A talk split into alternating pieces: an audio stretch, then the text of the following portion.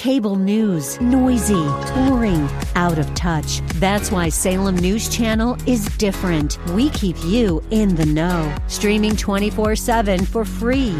Home to the greatest collection of conservative voices like Dennis Prager, Jay Sekulow, Mike Gallagher, and more. Salem News Channel is unfiltered and unapologetic. Watch anytime, on any screen, at snc.tv and Local Now Channel 525. When will the kingdom of God come? When will the second coming of Christ happen? Well, those are questions that Jesus addresses to a certain degree. Next, in Luke 17, here on Abounding Grace.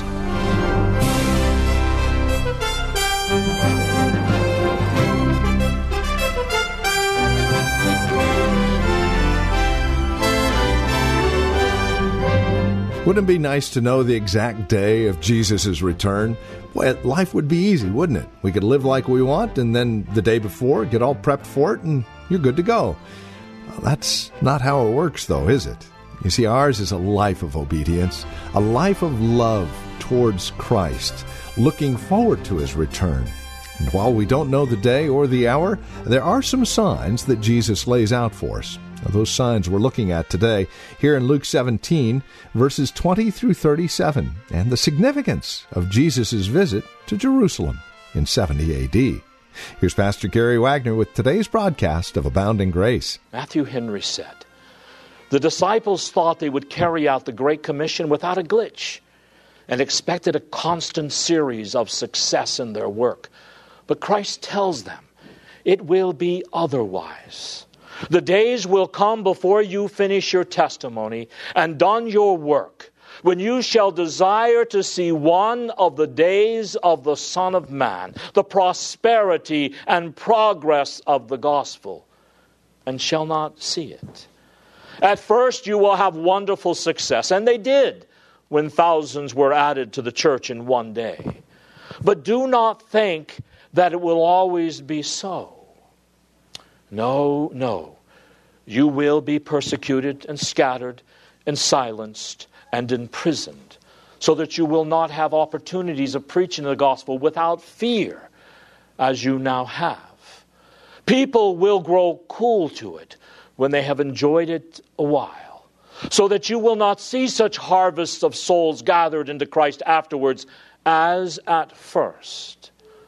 This looks forward to his disciples in later ages they must accept much disappointment. The gospel will not always will not be always preached with equal liberty and with success. And that's important for us to remember today, beloved. You know, there was a time when church buildings could not hold the people who came to reform Presbyterian churches. They couldn't hold them. We don't live in those days now. We may not live in those days for a long time yet, and we may long for them. We will preach and work toward them, but don't let the days in which the gospel is not as successful as it was in earlier days ever, ever discourage you. Because you were promised the days of the Son of Man will come. Now look at verses 23 and 24. And they will say to you, Look there, look here. Oh, there he is, over here. Don't go away and don't run after them. For just as the lightning, when it flashes out of one part of the sky, shines to the other part of the sky, so will the Son of Man be in his day. What in the world does that mean? In other words, all of a sudden and unexpected. The kingdom of God will be universally visible in the destruction of Jerusalem, just as Jesus prophesied. I actually have a book in my library called The Fall of Jerusalem The Irrefutable, Undeniable Proof of the Truth of the Christian Faith. An absolutely marvelous book. No one will foresee it. No one will expect the fall of Jerusalem, and yet all will see it when it happens. So don't believe any report. When it happens, everyone will know it. The kingdom of God was not designed to be the glory and hope of one group of people. Look here, look there, in one particular age. It was meant to give light, to quote the Old Testament, to the Gentiles. For as the lightning that lightens out of one part under heaven and skies, all of a sudden, irresistibly to the other part of heaven, so shall also the Son of Man be in his day. Listen to what Matthew Henry says. The judgments that are to destroy the Jewish nation in 70 AD, to lay them waste and to deliver the Christians from them, shall fly like lightning through the land. Shall all shall lay all waste from one end of it to another, and those that are marked for this destruction can no more avoid it nor oppose it than they can a flash of lightning. He said, The gospel that is set up Christ's kingdom in the world shall fly like the lightning through the nations. The kingdom of the Messiah is not to be a local thing, but is to be dispersed far and wide over the face of the entire earth. It will shine from Jerusalem to all parts about. The kingdom of the earth shall be leavened by the gospel. The trophies of Christ's victory shall be erected on the ruins of the devil's kingdom, even in those countries that could never be subdued by the Roman yoke. The design of the setting up of Christ's kingdom was not to make one nation great, but to make all nations good. Beloved, is that not a great postmillennial statement? not to make one nation great and to confine it to the Jew. It is to go throughout all the world so that its transforming power would make all the nations of the world good. And that is what we are called to do with the gospel. Alexis de Tocqueville said this about America in his book Democracy in America. I went to the great industrial centers to find the reason for America's greatness and I couldn't find it there. I went to their great educational institutions, renowned throughout the English world, and I couldn't find their greatness there. I went to their great political centers of freedom and justice to find out why they were great, and I couldn't find it there. He said, It wasn't until I went to their churches that I found out what makes America great. America is great because she is good. And when she ceases being good, she will cease being great. So, what is your goal for America? Is it to make America great? You know, the great policeman of the world who everyone respects and fears? I certainly hope not. It must be to make America good again. In other words, obedient to the Word of God. In fact, it should be to make her better than she has ever been by the grace of God. And this now brings us to verses 25 through 30. And just as it happened in the days of Noah, so, so shall it also be in the days of the Son of Man. They were eating, they were drinking, they were marrying and being given in marriage until the day that Noah entered the ark. And the flood came and destroyed them all. It was the same as happened in the days of Lot. They were eating, they were drinking, they were buying, they were selling, they were planting, they were building. But on the day that Lot went out from Sodom, it rained fire and brimstone from heaven and destroyed them all. It will be just the same on the day that the Son of Man is revealed. Now, notice what he's talking about. He's talking about things that will take place in the days of the Son of Man with reference to the effects of his coming to Jerusalem. Or we could even say his intervention into history at any point in time. Luke appears to be using these words in a different sense in our text than in Matthew 24. And he spoke when he spoke of those days. And here again, he speaks of them as the days of the Son of Man, indicating the days surrounding his providential coming to Jerusalem to destroy it, as well as any other event in human history in which God comes. You see, Jesus could mix the language because of the similarity of the two events. The first, the fall of Jerusalem, was the precursor of the second coming. The first was the sign that the Son of Man reigns on earth from heaven. Matthew 24:30 says, "Then when Jerusalem is surrounded by Roman army shall appear the Son of Man in heaven." It says, Before the flood in Noah's day and before the burning up of Sodom and Gomorrah in Lot's day, people were living life as normal, marrying, giving in marriage, eating and drinking, working and making money, planting and building houses, and they expected life to go on as normal without interruption. They weren't concerned with Noah's warnings. In addition, in Lot's day, they lived in such evil that they had rendered themselves incapable of repentance, and in that condition, they perished in fire and brimstone. And it was just as certain that the judgment of God would fall on impenitent Jews in AD 70. This event would take place while everyone is thinking that life is just going on as normal. And the same will be true at the second coming of Christ on Judgment Day. Those who have not prepared themselves for the coming of Christ by faith and repentance will be irretrievably lost. And the same, beloved, is true in any period of history when Jesus Christ intervenes and people think that nothing different can ever take place and that life will be normal. And if that is what you think, beloved, you may very soon be surprised.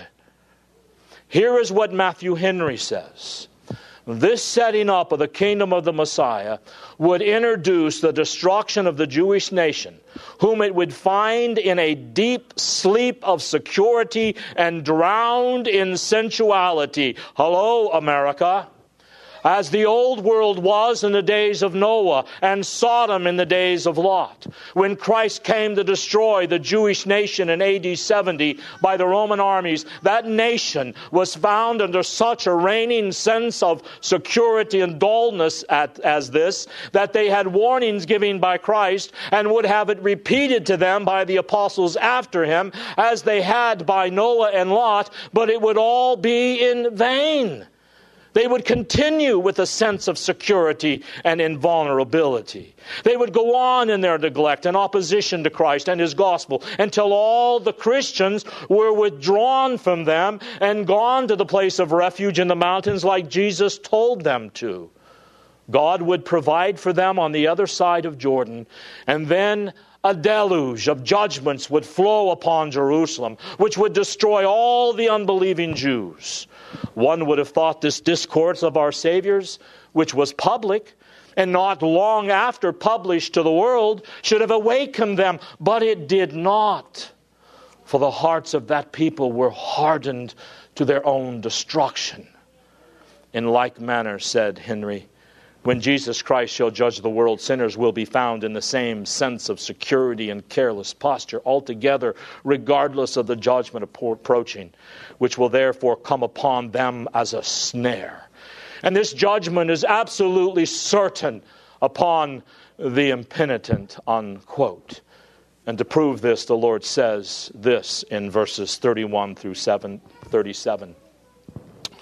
On that day, let not the one who is on the housetop and whose goods are in the house go down to take them away. And likewise, let not the one who is in the field turn back. Remember Lot's wife?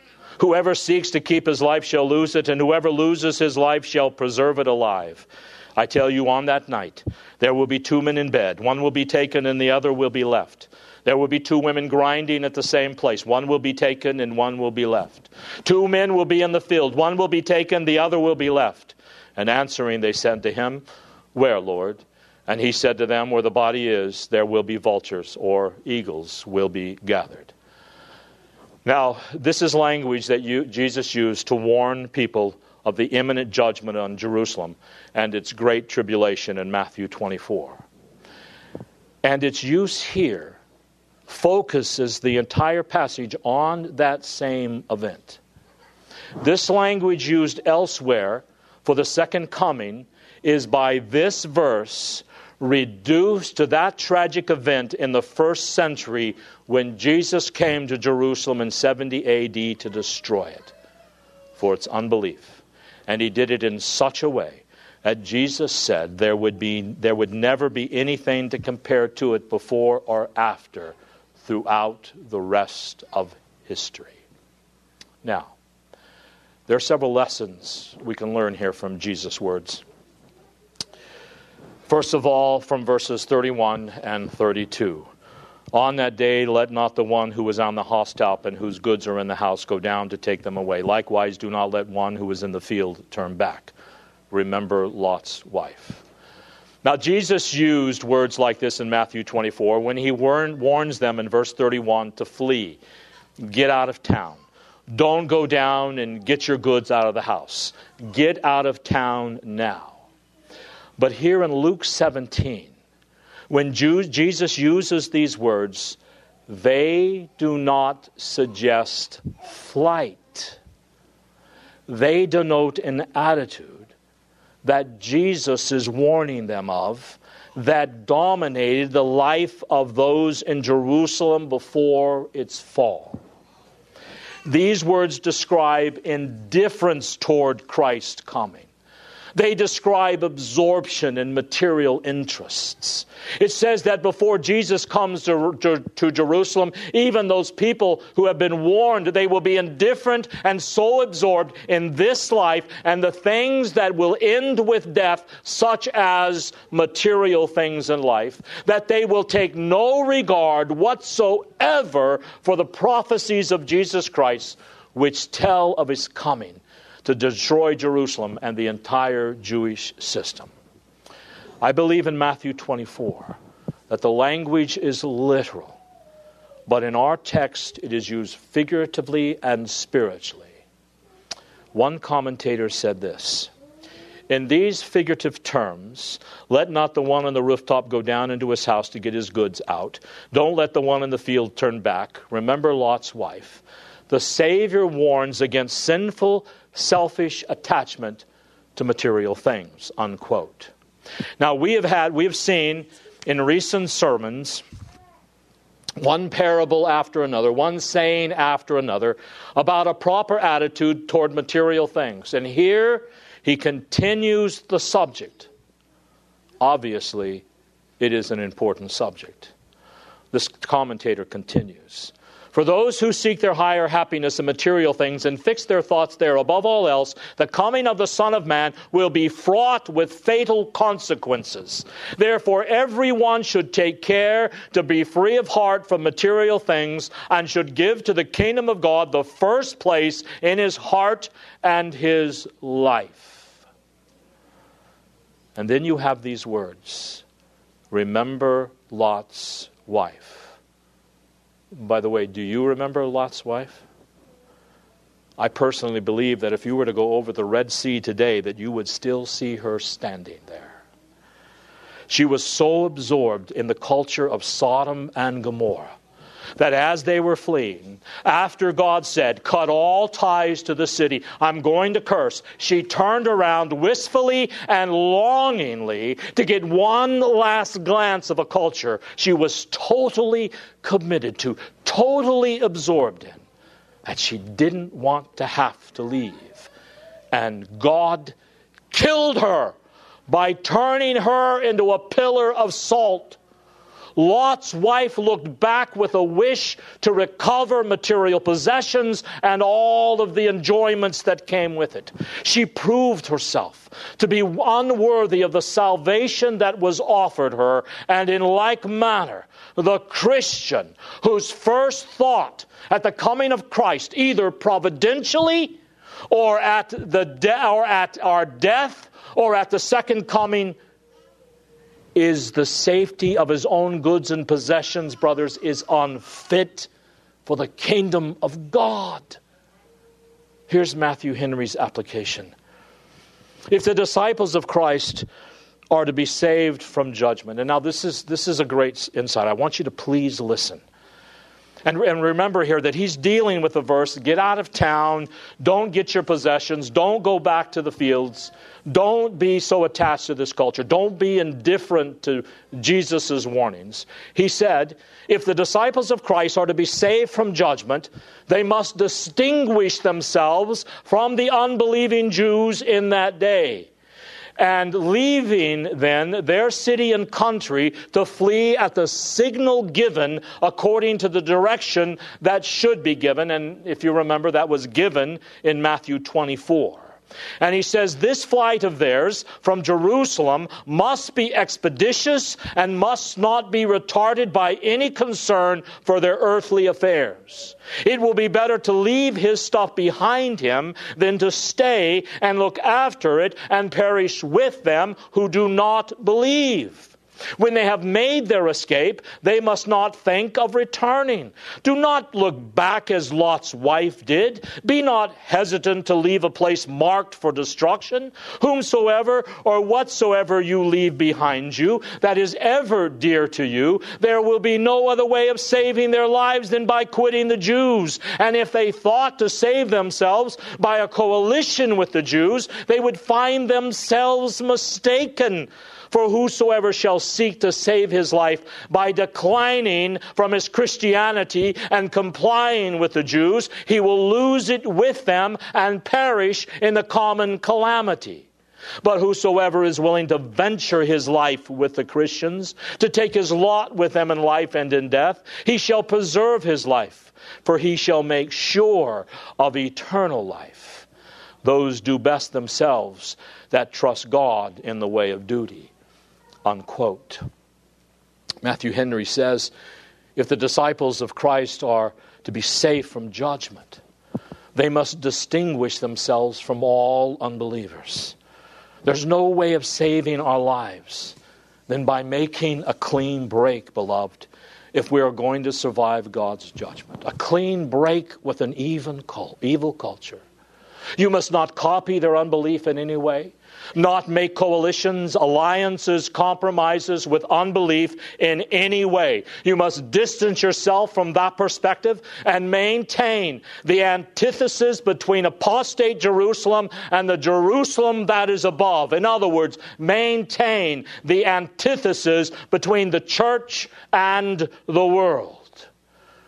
Then Jesus also tells us that not only does indifference damn, but self centeredness damns us as well in verse 33. Whoever seeks, whoever seeks to keep his life shall lose it, whoever shall lose his life shall preserve it alive.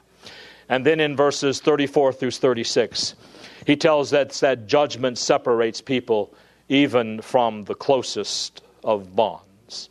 He says, I tell you, on that night there will be two in bed. One will be taken to judgment, like those taken in judgment in Noah's day the other will be left. There will be two women grinding in the same place. One will be taken to judgment, the other will be left and not be taken to judgment because of her repentance. Two will be in the field. One will be taken in judgment, the other will be left. Now, you may be aware of this, I'm not sure. But these are actually the classic verses the premillennialists, premillennialists use in which they refer to a rapture. And they say the good guys are going to be raptured out of here and the bad guys will be left behind. Beloved, it says exactly the opposite when you truly look at it in its context. The ones who are taken are those who are taken to judgment when Christ comes. The ones that are left behind are the faithful people of God who will not taste his judgment. Now, there's an important lesson for us to learn here, and that is that the closest intimacies of this life are no guarantee of unity and common life and common destiny when the Son of Man comes, unless you are both separated unto Christ. Well, that's all the time we have. This has been Abounding Grace with Pastor Gary Wagner, the ministry of Reformed Heritage Church in San Jose. It is our goal and desire that you would abound in grace through the preaching and teaching of God's Word. And that is why we come to you on a daily basis. Now, as we close out our time together, we also realize that some of these messages that are presented here on Abounding Grace are well worth reviewing again at your convenience. Maybe you joined us a bit late. Well, we have copies on CD. They're just $5. Mention today's date as you call or write to us. Here's how to get in touch with us. The phone number is 408 866 5607. That's 408 866 5607. You're welcome to also visit our website, learn a bit more about us. We're at reformedheritage.org. Again, reformedheritage.org. And then, of course, if you would love to partner with us, if you're feeling led of the Lord to become a financial partner with us as we continue this ministry here on this station, please write to us at PMB number 402.